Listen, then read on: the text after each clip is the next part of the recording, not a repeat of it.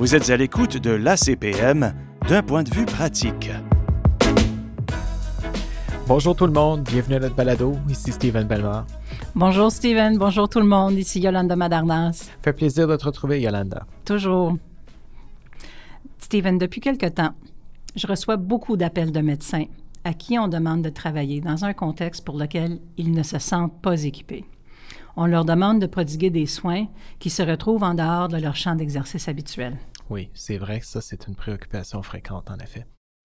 Et ces membres me demandent, y ont-ils le droit de faire ça? Peuvent-ils m'obliger à travailler dans de telles circonstances? Ouais, ou, ou même, est-ce que c'est sécuritaire Ouais. de le faire? Donc, parfois, puis on espère pas trop souvent, ça peut devenir nécessaire de prodiguer des soins à l'extérieur de son champ d'expertise. Et le balado d'aujourd'hui est justement dédié aux considérations médico-légales pour ces médecins qui se retrouvent à exercer en dehors de leur champ d'exercice habituel. Il faut comprendre par contre que les situations de travail à l'extérieur de son champ d'expertise ou d'exercice ne sont pas toutes égales. Oui, nous avons beaucoup entendu parler euh, de, de, cet élément dans le contexte de la crise sanitaire liée à la pandémie COVID-19, où les médecins euh, étaient déployés aux unités de soins intensifs ou les CHSLD. Mais le phénomène n'est pas unique à la Mhm. pandémie. Il y a eu d'autres crises dans le système de santé. Ça peut arriver, par exemple, dans un contexte de fusion euh, d'hôpitaux ou lorsque des hôpitaux éprouvent des contraintes de ressources, euh, des ressources humaines ou, ou- ou autres. même. Mhm. Et quoique pas tout à fait pareil, mais il y a certainement des parallèles. Il y a la situation, par exemple, sur un vol commercial, lorsqu'on entend au, au parleur l'annonce euh, que le Ah personnel est à la recherche d'un médecin à bord. Ah oui, cette fameuse annonce. Mhm. Oui, toutes ces situations-là, puis surtout celle-là dans l'avion, hein, ont toutes une chose en commun. hein.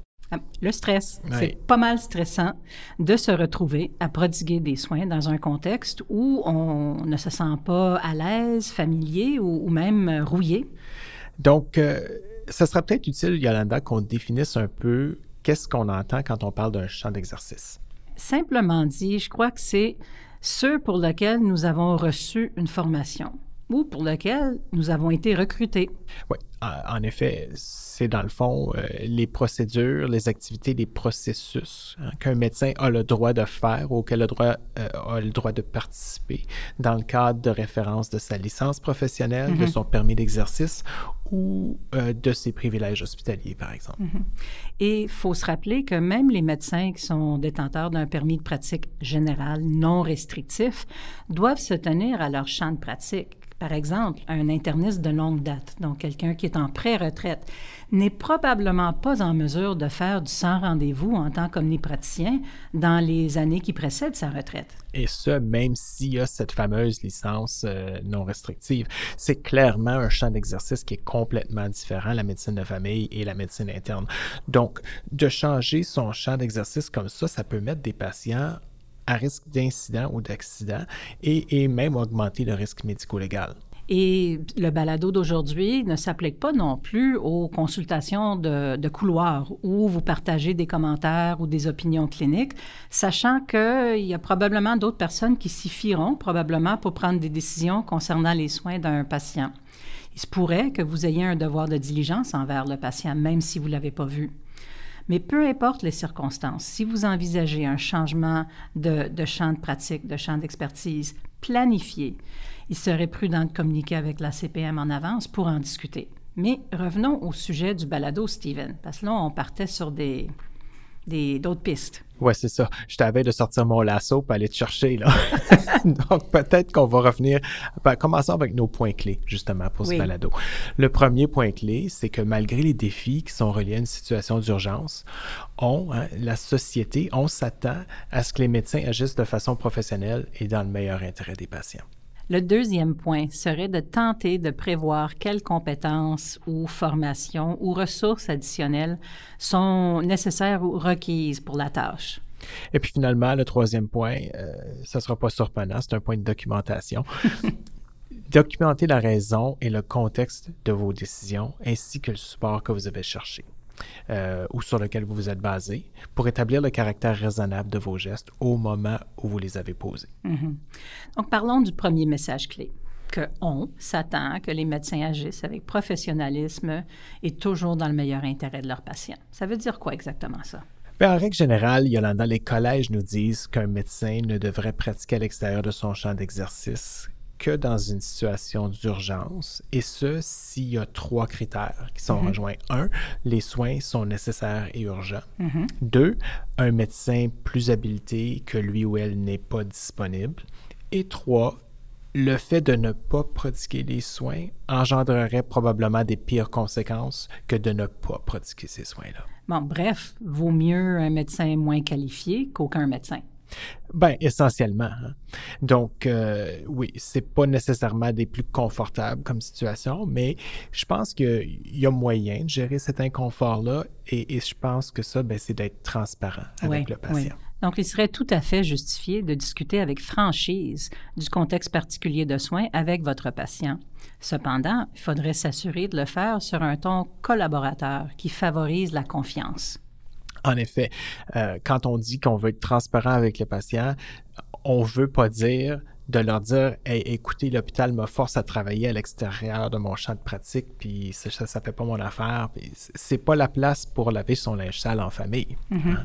Donc, euh, les problèmes de communication sont si fréquents dans nos dossiers, Oui. Yolanda. Oui. C'est donc vraiment important de reconnaître la réalité des choses, mais aussi de ne pas miner la confiance du patient. Oui, il faut tenter de garder la confiance tant dans la relation thérapeutique comme dans, la- dans le système, mais Oui. tout en reconnaissant les circonstances exceptionnelles. Prenons l'exemple d'un voyage en avion. hein. Moi, je voyage beaucoup pour mon travail et j'ai déjà fait, euh, fait face à cette situation angoissante là, quand on Mhm. entend est-ce qu'il y a un médecin à bord? C'est vraiment inconfortable, ça. Euh, surtout quand moi, comme pédiatre, j'ai à faire face à une personne âgée avec des douleurs thoraciques. Mhm. Donc, moi, j'approcherais ça en disant, bon, écoutez, je suis pédiatre, ça fait pas partie de mon domaine, je, je, je gère pas souvent les douleurs à la poitrine, mais je vais faire de mon mieux pour vous si ça vous va. Oui, on se retrouve le seul médecin à bord et on fait de notre mieux. C'est en fait le principe du bon samaritain. Et Oui. nous avons justement une publication là-dessus pour ceux qui voudraient en savoir davantage. Bon, faut se le dire, par exemple, Yolanda, là, on parle du bon samaritain dans un Mhm. avion, c'est pas du tout la même chose que de travailler à l'extérieur de son champ d'expertise quand l'hôpital nous oblige à le faire dans le contexte d'une urgence quelconque. Alors, on est parti encore sur une autre piste.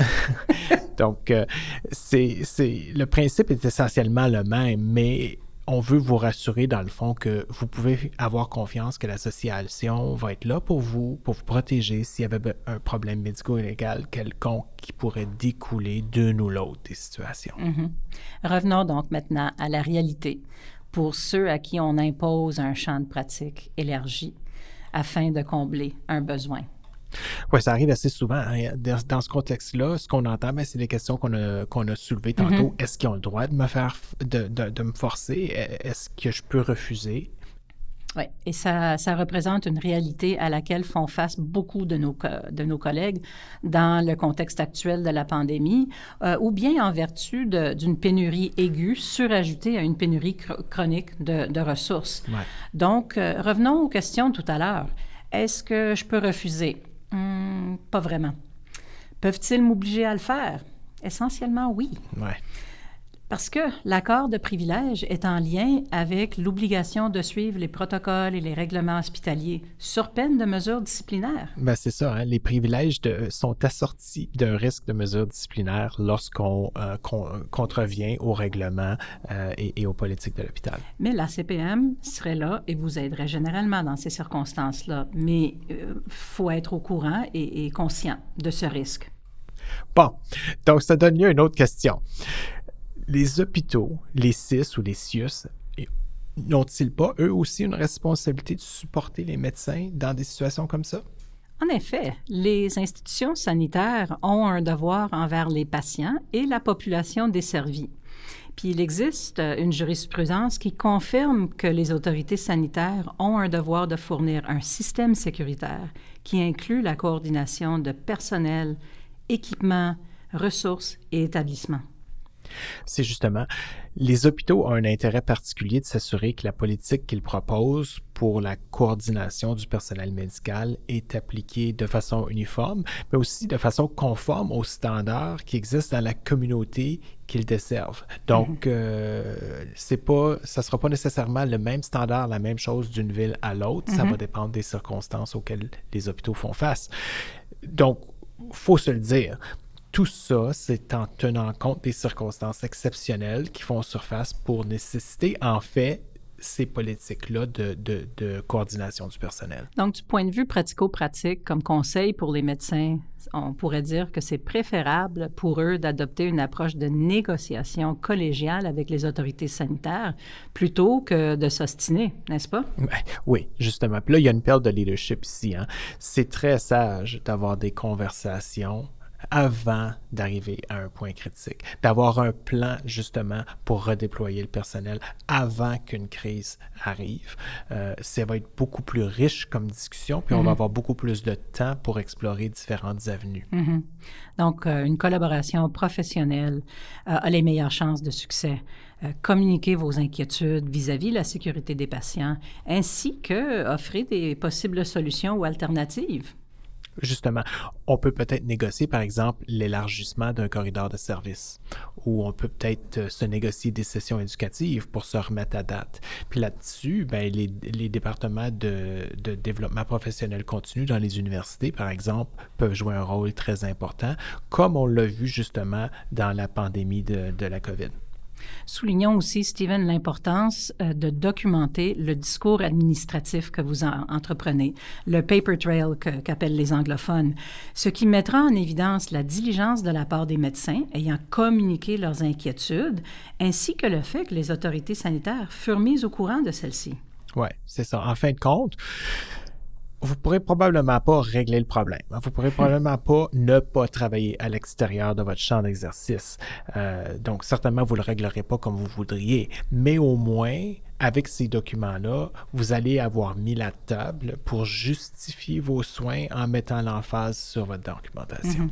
En fait, Stephen, euh, nous venons de communiquer notre troisième message clé, ah, ben la documentation des situations auxquelles vous faites face. On change d'ordre. Parlons maintenant de ce point. Ben justement, écoutez, quand on fait face à des situations difficiles, euh, c'est important de consigner au dossier les raisons qui justifient nos choix. Par mhm. exemple, pourquoi est-ce qu'on n'a pas transféré un patient aux soins intensifs alors qu'ordinairement, on l'aurait fait? Ou pourquoi est-ce qu'on a choisi un antibiotique qui est sous-optimal? Euh, ben, si c'est parce qu'il n'y en avait pas de l'antibiotique optimal euh, ce soir-là à l'hôpital, ben, c'est important à ce moment-là de le consigner de façon objective, sans jugement, mais au moins pour justifier pourquoi on agit de la façon dont on a fait. Oui, donc ça, c'est la documentation au point de soin, au dossier du patient. Mais quels sont les autres points de documentation possibles, Stephen? Bien, il y a aussi des éléments qui font moins euh, affaire avec les, les, choix au chevet du patient. Euh, les, les circonstances, si on veut, plus larges, les influences des directives institutionnelles qu'on aurait reçues, par exemple. Euh, c'est important de garder des copies des politiques, des annonces, des directives qui vont affecter vos soins, vos choix, votre habileté de faire ce que vous vous auriez fait autrement. Euh, et, puis ça, ben, collectez-les dans vos, dans vos papiers médicaux généraux euh, au, au, fur et à mesure qu'elles changent. Parce que, comme on l'a vu avec la COVID, par exemple, des fois, ça changeait à tous les jours, mm-hmm. et, même des fois deux fois par jour. Mm-hmm. Donc, dans le futur, si on demande à un expert d'établir si vous avez euh, rejoint ou non, respecté ou non la norme de pratique, ben, l'expert va trouver ça difficile de savoir quel était le contexte dans votre hôpital à ce moment-là. Mm-hmm, mm-hmm. Et souvent, c'est des années plus tard. Hein? Donc, euh, la documentation de, de, ces directives, de ces politiques-là va être infiniment utile pour aider un expert. Puis ça, c'est habituellement deux à cinq ans après fait pour déterminer si justement votre, euh, votre conduite a respecté les, les règles de l'art. Mm-hmm. Mais il ne faut pas se leurrer. Hein? Quand ça change souvent, il n'y a pas personne qui va se souvenir sans documentation. Mm-hmm. Mais rappelons-nous que, comme médecin, on s'accorde souvent une mission de trouver des solutions et ça, ça découle de notre formation. Et c'est cet aspect et la frustration qui l'accompagnent que j'entends souvent au téléphone. En bout de ligne, les médecins craignent de se retrouver à être celui ou celle qui se retrouve avec la patate chaude. Ah oui, la fameuse patate chaude. Mm ben, écoutez, on le comprend. C'est pour ça qu'on enregistre le balado. C'est pour ça qu'on met toujours l'emphase sur la documentation parce qu'on sait, de par notre expérience médico-légale, à quel point elle est importante. On veut vous aider, dans le fond, à être proactif. Et on veut aussi vous rassurer que vous n'êtes pas seul à faire face à cette situation et qu'on sera là pour vous dans, dans l'éventualité de problèmes médicaux, médico-légaux. Mais revenons maintenant à notre deuxième point clé. Oui, OK. Euh, c'était quoi justement notre deuxième point oui, c'est vrai. C'était de tenter de prévoir les compétences, les formations, la formation ou les ressources additionnelles qui pourraient être nécessaires ou requises pour accomplir la tâche. Ah oui, oui, oui, oui. OK. Dans ce, dans ce contexte-là, c'est important d'appeler le collège dans la province ou le territoire où vous allez être appelé à prodiguer des soins pour parler justement exigence pour obtenir un permis de pratique. Il y a des collèges qui ont été euh, plus euh, flexibles dans leur euh, octroi de permis de pratique pendant la pandémie de COVID, mais à l'extérieur d'une pandémie comme ça, d'une urgence sanitaire, ils ont des règlements à suivre.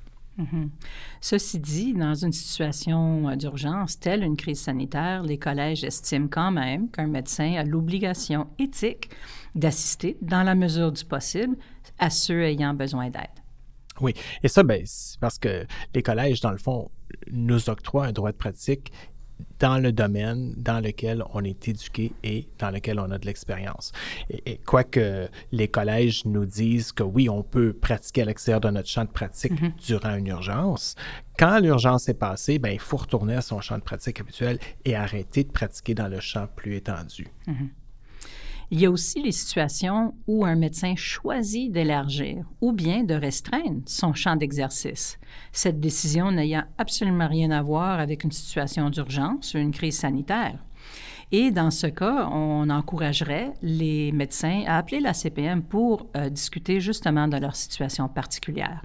Oui, là-dessus, Yolanda, prenons par exemple l'exemple d'un médecin de famille qui décide d'étendre son champ d'exercice pour inclure la médecine esthétique ou même un médecin de famille qui décide de restreindre son champ de pratique pour euh, ne pratiquer uniquement que des vasectomies en cabinet, par exemple. Mm-hmm.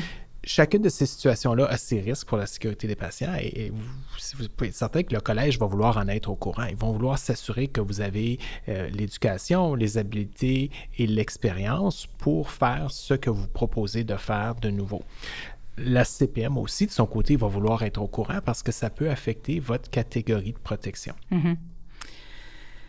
Bon, Stephen, la, nécessité de participer à une formation professionnelle continue va de soi.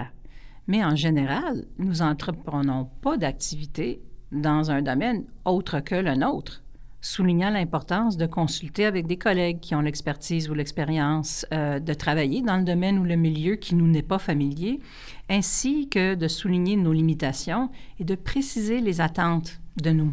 Oui, oui, c'est ça. Donc, euh, c'est pas comme euh, si tous les médecins de famille font du développement professionnel euh, en soins intensifs, par exemple. Donc, c'est certain que oui, il faut, faut, se trouver des occasions de, de, de s'éduquer, d'obtenir des, des, connaissances supplémentaires. Une autre chose qu'on pourrait faire, par exemple, c'est de prévoir des redondances. Et, tu veux dire quoi? Ben, des redondances, par exemple, sur les listes de garde. Donc, d'avoir l'expert en soins intensifs, par exemple, qui est de deuxième ou de troisième appel, tandis que c'est euh, le personnel redéployé qui est là sur le plancher euh, durant la nuit. Donc, dans ce contexte-là, ça se peut que l'hôpital et, vous, comme membre du corps euh, du personnel, prévoyez une approche de délégation et supervision à mm-hmm. distance, par exemple. Donc, euh, si vous avez un rôle de superviseur, donc si vous, vous êtes l'intensiviste qui est de deuxième ou troisième appel euh, et, qui, et qui discutez potentiellement de cas avec euh, un, interniste ou un médecin de famille qui a été redéployé aux mm-hmm. soins, mm-hmm. ben, c'est important d'être au courant des principes à suivre pour une délégation et une supervision sécuritaire et de l'impact que ça peut avoir justement sur votre responsabilité professionnelle. Mm-hmm. Donc, on a justement des, documents là-dessus aussi sur notre site Web. Et c'est un point important, Stephen, euh, pour euh, le médecin qui se retrouve à être déployé, d'identifier un collègue ressource, un mentor ou un superviseur, un superviseur informel qui permet d'établir un filet de sécurité à nouveau informel ou formé ou formel, mais avant tout qui aide à appuyer le médecin qui se retrouve à être expatrié. Puis là-dessus, mais là, je pense que c'est important de, de mettre l'emphase sur l'importance d'avoir par écrit des directives claires de la part de l'hôpital, à savoir si vous êtes redéployé dans une unité quelconque, est-ce que vous êtes là et responsable entièrement de vos décisions ou est-ce que vous allez être là supervisé par un expert dans ce domaine-là? C'est deux situations qui sont différentes euh, et c'est très important d'avoir cette clarté d'esprit-là.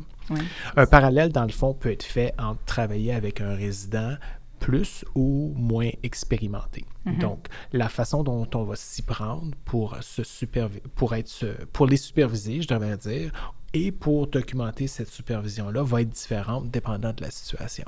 Et on s'attendrait que tout ça soit documenté dans le discours administratif auquel on a fait allusion tout à l'heure dans le balado. Oui, c'est exactement. Ça vaut la peine aussi de souligner le potentiel pour du positif dans ces situations, euh, Stephen.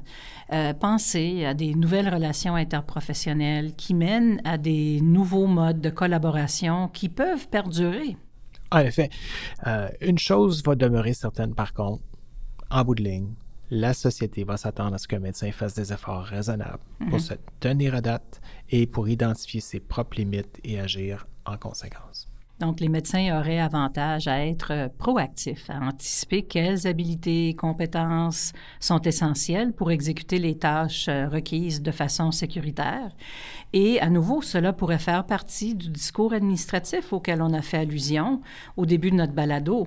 Il serait tout à fait approprié pour euh, le, médecin qui se retrouve dans cette situation de demander, voire même organiser une ou des sessions d'enseignement adaptées à leurs besoins. Mm-hmm. Steven, notre producteur, me fait signe qu'on arrive à la fin de notre balado. Euh, as-tu une perle de communication pour nous? Oui, j'entends venir la musique de la fin à grande allure. euh, perle de communication, je te dirais, c'est important d'encourager le parler franchement.